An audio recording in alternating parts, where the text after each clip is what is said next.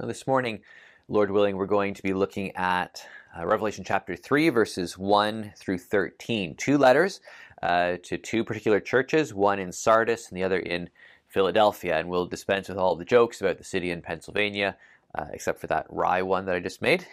so terrible. Should probably just restart this, but we won't. Um, is in live time in real churches, real church services in person, you can't just say something clumsy and awkward and uh, then restart. So we'll pretend it's just like a regular Sunday morning. I try to be clever, I say something not clever, you chuckle, and we move on. Uh, so these are two letters written to two specific churches, but of course, as we've seen in Revelation, these letters are going to all of the churches and they're for all churches at all times as well. So this is the Word of God. To the angel of the church in Sardis, write These are the words of him who holds the seven spirits of God and the seven stars. I know your deeds. You have a reputation of being alive, but you are dead. Wake up. Strengthen what remains and is about to die, for I have found your deeds unfinished in the sight of my God. Remember, therefore, what you have received and heard. Hold it fast and repent.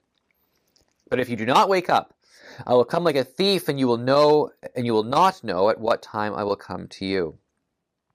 Yet you have a few people in Sardis who have not soiled their clothes. They will walk with me dressed in white, for they are worthy. The one who is victorious will, like them, be dressed in white. I will never blot out the name of that person from the book of life, but will acknowledge that name before my Father and his angels. Whoever has ears, let them hear what the Spirit says to the churches. to the angel of the church in Philadelphia, write These are the words of him who is holy and true, who holds the key of David. What he opens, no one can shut, and what he shuts, no one can open. I know your deeds. See, I have placed before you an open door that no one can shut. I know that you have little strength, yet you have yet you have kept my word and have not denied my name. I will make those who are of the synagogue of Satan, who claim to be Jews though they are not, but are liars, I will make them come and fall down at your feet and acknowledge that I have loved you. Since you have kept my command to endure patiently, I will also keep you from the hour of trial that is going to come on the whole world to test the inhabitants of the earth. I am coming soon. Hold on to what you have so that no one will take your crown.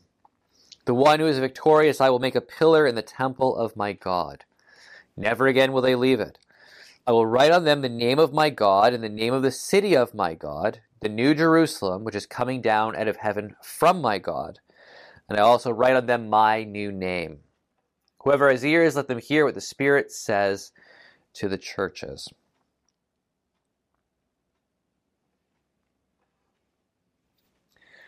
Now, this first church in the city of Sardis, and one of the things that we know about Sardis in terms of sort of historical location is that it was built on a cliff. It had high walls, and it was considered to be a place that was basically impregnable. You could uh, defend it and protect it very easily. Uh, this had actually led to problems.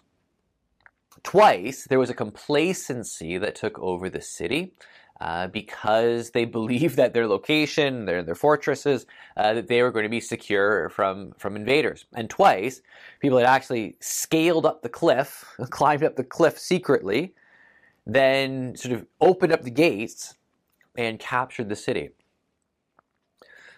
Jesus writes to this city, which seemed very, very secure, but was prone to fall asleep and get lax in terms of guarding itself and became vulnerable as a result because of its apathy. Jesus writes and says, I am the one who holds the seven spirits of God, that's probably the Holy Spirit, and the seven stars, messengers to the churches. I know your deeds. And he says this again and again I know your deeds. You have a reputation of being alive, but you are dead. Wake up. Uh, wake up is really more like be watchful like be be vigilant. Uh, you know, don't don't fall asleep on guard duty. This is not a matter of um, you know struggling to get yourself out of bed in the morning. You know, this is this is not a matter of of needing a little you know, a little push in order uh, to throw off the covers and get up and face the day. This is a matter of not falling asleep when you're on guard duty. You know, the shepherd stays awake to watch the flock. Uh, the, the sentry stays awake uh, to guard the city. And so Jesus is saying, listen, you need to wake up. I, I know your deeds. I know you have this great reputation, but actually, you're not really alive, you're dead. Their, their deed, in a manner of speaking, is their reputation. That's it. And, and, and this is the reality. The, the sheer reality is a lot of us as individuals, as churches, we have a reputation for being alive, but there's a lot of deadness. And this is one of the things that baffles me, actually. I'll be very honest. It just baffles me so much that Christians and churches are still not aware that this is reality. There are a ton of us who struggle in all kinds of ways. And the reputation, the, the veneer, uh, the appearance is not even close to the actual reality. You know, uh, a church can look really, really, really good on the surface. Friendly, happy. And you start digging down, you can find out that there's a lot of problems. Same in people's lives same in people's hearts. And so when we find out that someone is struggling with things, you know, we you know say, oh, they had a reputation for being alive. They're just a hypocrite. Well, well, maybe maybe they're a crass hypocrite. Maybe they're just struggling. The Lord knows. You have a reputation of being alive, but you are dead. Wake up. It's time to pay attention to this. Focus your eyes. Strengthen what remains and is about to die, for I have found your deeds unfinished in the sight of my God. Found is sort of like an investigative word, sort of like a forensic word, actually. He, he, he's actually gone out, he's done this investigation, he's, he's investigated their deeds, and he's found out that they're not complete. They're lacking. Uh, maybe in quantity, maybe in quality, probably a little bit of both. Now, the church might not know that, that's why they need to wake up. The church might be very pleased with their deeds. They might be totally content with what they're doing. They don't realize that their deeds are unfinished. That's partly because they're asleep or dying. In the sight of God, though, it doesn't matter what their association thinks. It doesn't matter what their denomination thinks. It doesn't matter what, what. Doesn't matter what they think. The only one who can properly evaluate a church, just like the only one who can properly evaluate a life, is God. Remember, therefore, what you have received and heard. Hold it fast and repent. So, the, the, the solution to this is remember the gospel. Remember what you've been told. Remember the truth about Jesus Christ. Remember the truth of God. Remember who He is. Remember what He calls you to do. And wake up and pay attention. Finish the deeds, finish the task, finish the path, the road that God has called you on. Hold it fast. The things you've received and heard, do not let them go. If you do not wake up, I will come like a thief, and you will not know at what time I will come to you. Remember, Sardis twice was taken over because of their apathy. Invaders could come in. Here, Jesus says, "I'm coming. I'll come to you like a thief." This isn't the final second coming because it's to this church and Jesus coming to investigate them, Jesus coming to see what they're doing. It, it's like, you know, Jesus showing up in the midst of a church service one day. I mean, imagine that. You know, uh, uh, imagine what would happen if Jesus just sort of showed up on a Sunday morning. part of the issue, of course, is that he's always there. He should always be there. But he's like, I'm going to come to you. You're not going to know when I'm coming.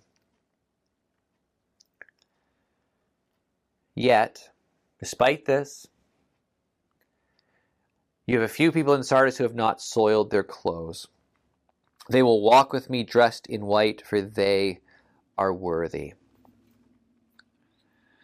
Our local churches are often mixed bags. I mean, they're, all of us struggle in different ways, but in the church, there are some who are teetering on the brink of disaster. There are some, perhaps, who are falling away. Uh, there are some who are going with, with great joy and vigor. There are some who, who seem to be having very little in the way of trials and pain. There are others who sort of live with grinding uh, difficulty.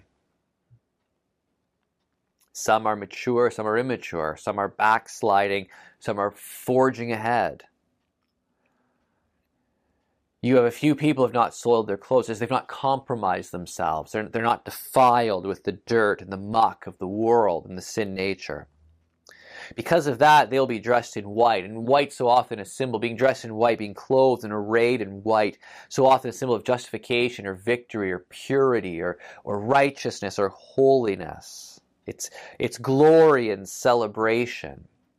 With, with the contrast with soiled, here the accent probably lands on purity and holiness and righteousness.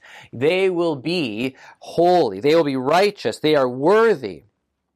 The one who is victorious will, like them, be dressed in white. So, so it's not just for them, but overcomers, those who triumph through the blood of the Lamb, those who triumph through Christ, they are the ones who are made fit. They are clothed, dressed for the heavenly state.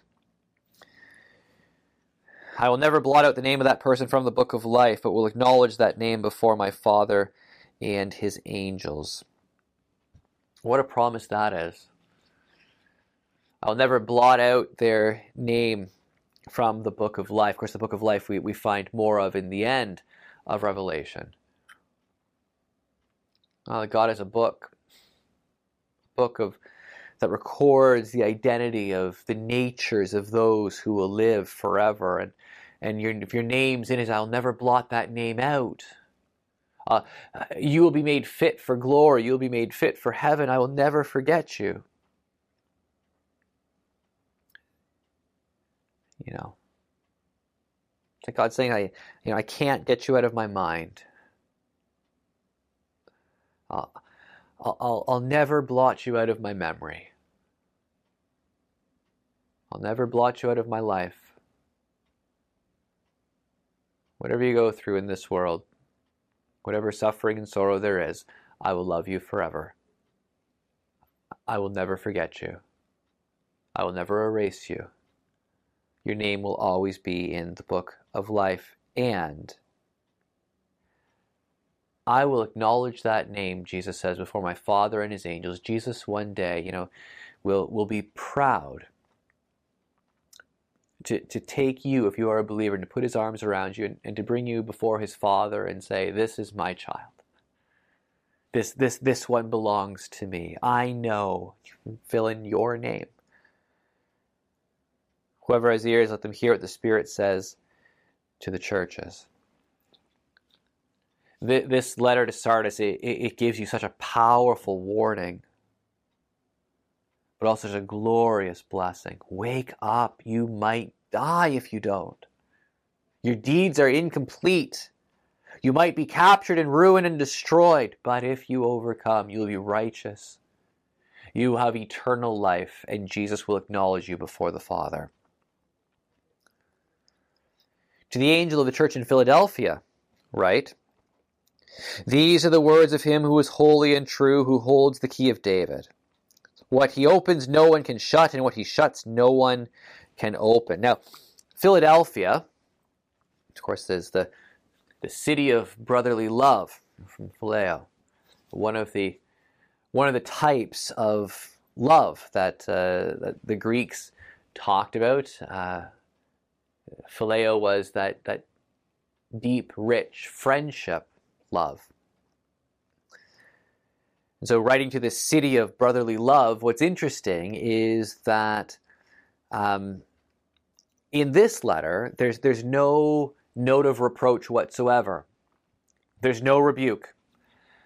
Everything written to this church is positive. Everything that's good. Everything is encouraging. The one who writes these words, who writes these words of encouragement, is the one who is holy and true. He is set apart and pure and righteous in every way, and he is true. What he says is true.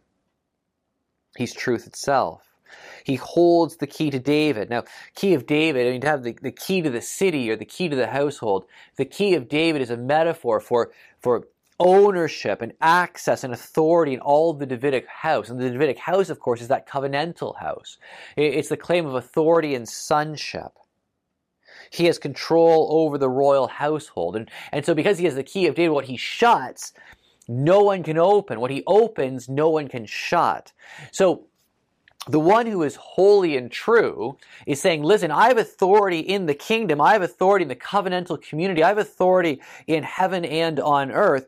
So what I shut can't be closed, and what I uh, sorry, what I shut can't be opened, rather, and what I open cannot be closed. I know your deeds. See, I have placed before you an open door that no one can shut. So Jesus is making a way for this church, and no one is going to be able to stop him from doing so. I know that you have little strength. So here, Jesus is saying, Listen, I have opened the door to the messianic kingdom. Don't worry, I'll keep it open for you. You have little strength. What, what I'm calling you to do, you can't do. What I'm calling you to do, you're not strong enough to do. But I'm the one who opens the door. I, am the one, not you. Don't, don't look to yourself. Don't look to your own strength because it's too little. You have little strength. But I am the one who has the key to the messianic kingdom. I am the Messiah who opens the door and I will hold the door for you, O you of little strength. You have little strength, yet you have kept my word and have not denied my name. It's an amazing thing. Jesus looks at this church and, and, and he sees how frail they are, how fragile they are. And, he, and he, he's going to hold them together because they've kept his word. They haven't denied his name. That is, they're, they're trying to follow. They have little strength. Yes, they're not strong. But as, as they follow him, as they do not deny him, he gives them strength day by day.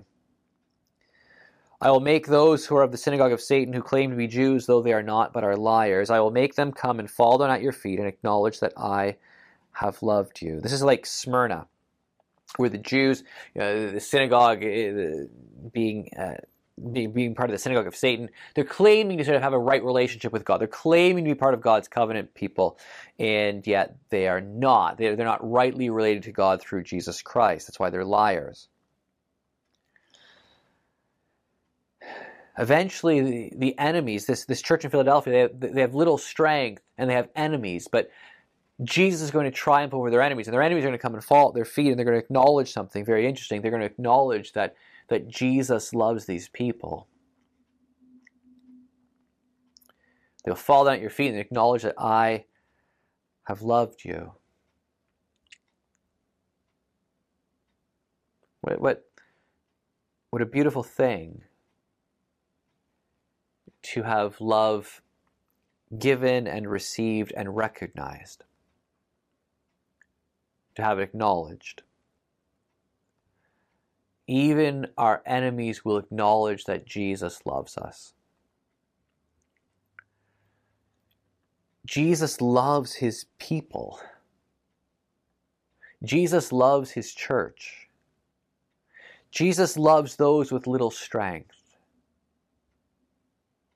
Maybe, maybe today you feel some of that weakness. Maybe maybe today you feel overwhelmed a little bit by circumstances and by trials and by other people and by enemies and and whatever else life may have for you.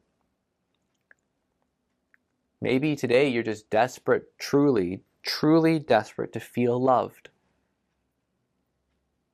To know that someone loves you. If you are a Christian, Jesus loves you. He loves his people. If you know him, then you are loved with infinite love. You are loved perfectly. You are loved forever. That matters that that counts for life. that counts for eternal life.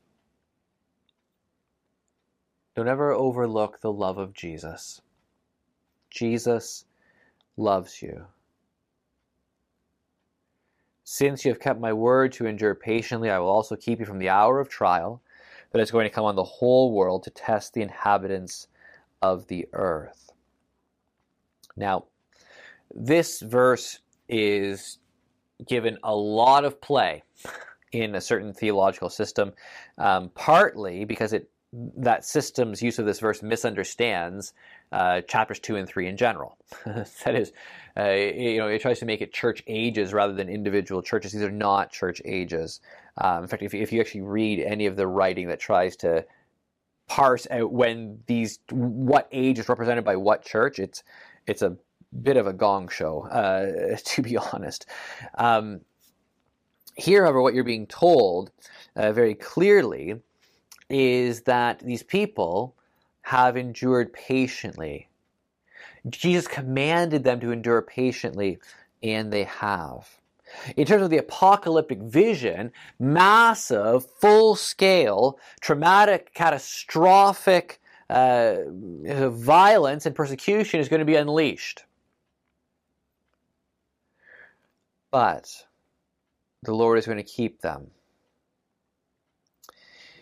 In fact, one thing that's important to see, though, is I will also keep you from the hour of trial that is going to come on the whole world to test the inhabitants of the earth. From does not mean necessarily. There, there are two ways it can be translated, two ways it can be understood. One, to be kept from a trial means that you are just sort of the trial's over here and you're removed over here. You're just kept from it. Doesn't doesn't bother you. Another force of the word, though, in Greek is that it can be kept through something. So let's let, let's envision a fire. You can think about um, uh, the book of Daniel, Shadrach, Meshach, and Abednego, where they're put in the fiery furnace. So, did God save them from the fiery furnace? Yes. Did he save them from it by not letting them go into it and through it? No. He saved them from it, but they still went through it. And so here, either this isn't necessarily that they're exempted, it's that they'll be kept safe through whatever it is that they take that takes place. I will keep you from the hour of trial that's going to come on the whole world. And then this very encouraging note you have little strength, the door is open. How long is the door going to stay open? How long is this hour of trial going to be? It doesn't matter. I am coming soon. Jesus Christ is coming soon. In, in the time frame of God's unfolding redemptive plan, the next big thing Jesus does is return. I am coming soon. Hold on to what you have so that no one will take your crown. Be a king. Be a queen. Don't let anyone take your crown. The one who is victorious, I will make a pillar in the temple of my God. Pillar that obviously denotes strength and permanency, something which, uh, and so you will, in the temple of God, it's a metaphor, of course, in the temple of God, you will be a pillar of strength.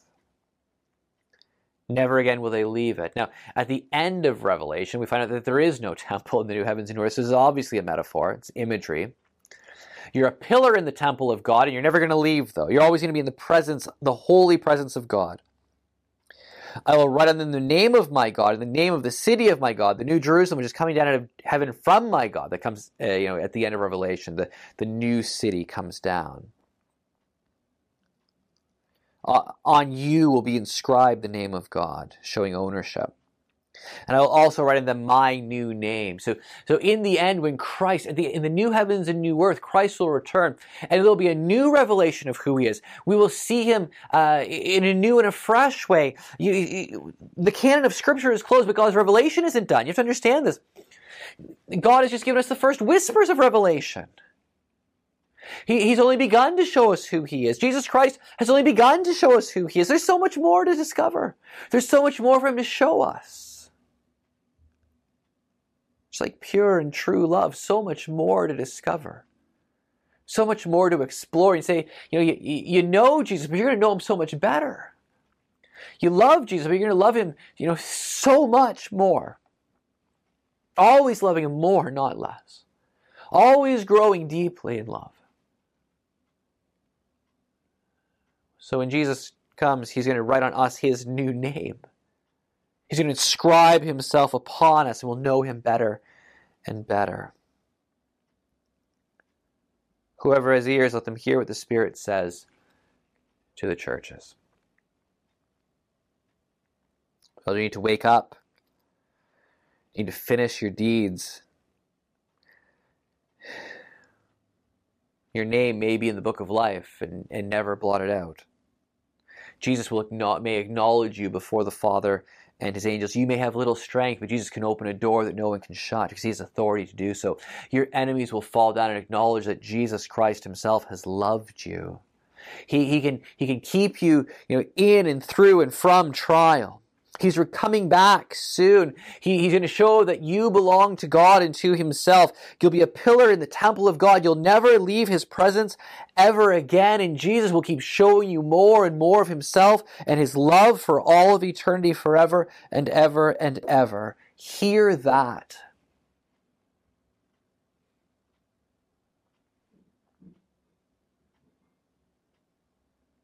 Hear that, whoever has ears to hear. Let them hear what the Spirit says to the churches. You're so, so, so loved by God. You're so loved by Jesus and by the Holy Spirit. Let us love one another. For love comes from God. Hear what the Spirit is saying. Hear what I am telling you with the authority of God Himself. You are loved. You are not alone. May God help us to feel it especially when we have little strength. May God help us to see the open door. And may give us the power and strength to walk through it and to walk well. To finish our deeds, not to earn our way to heaven, but in thankful response to who He is and what He has done. God is love. And you are loved.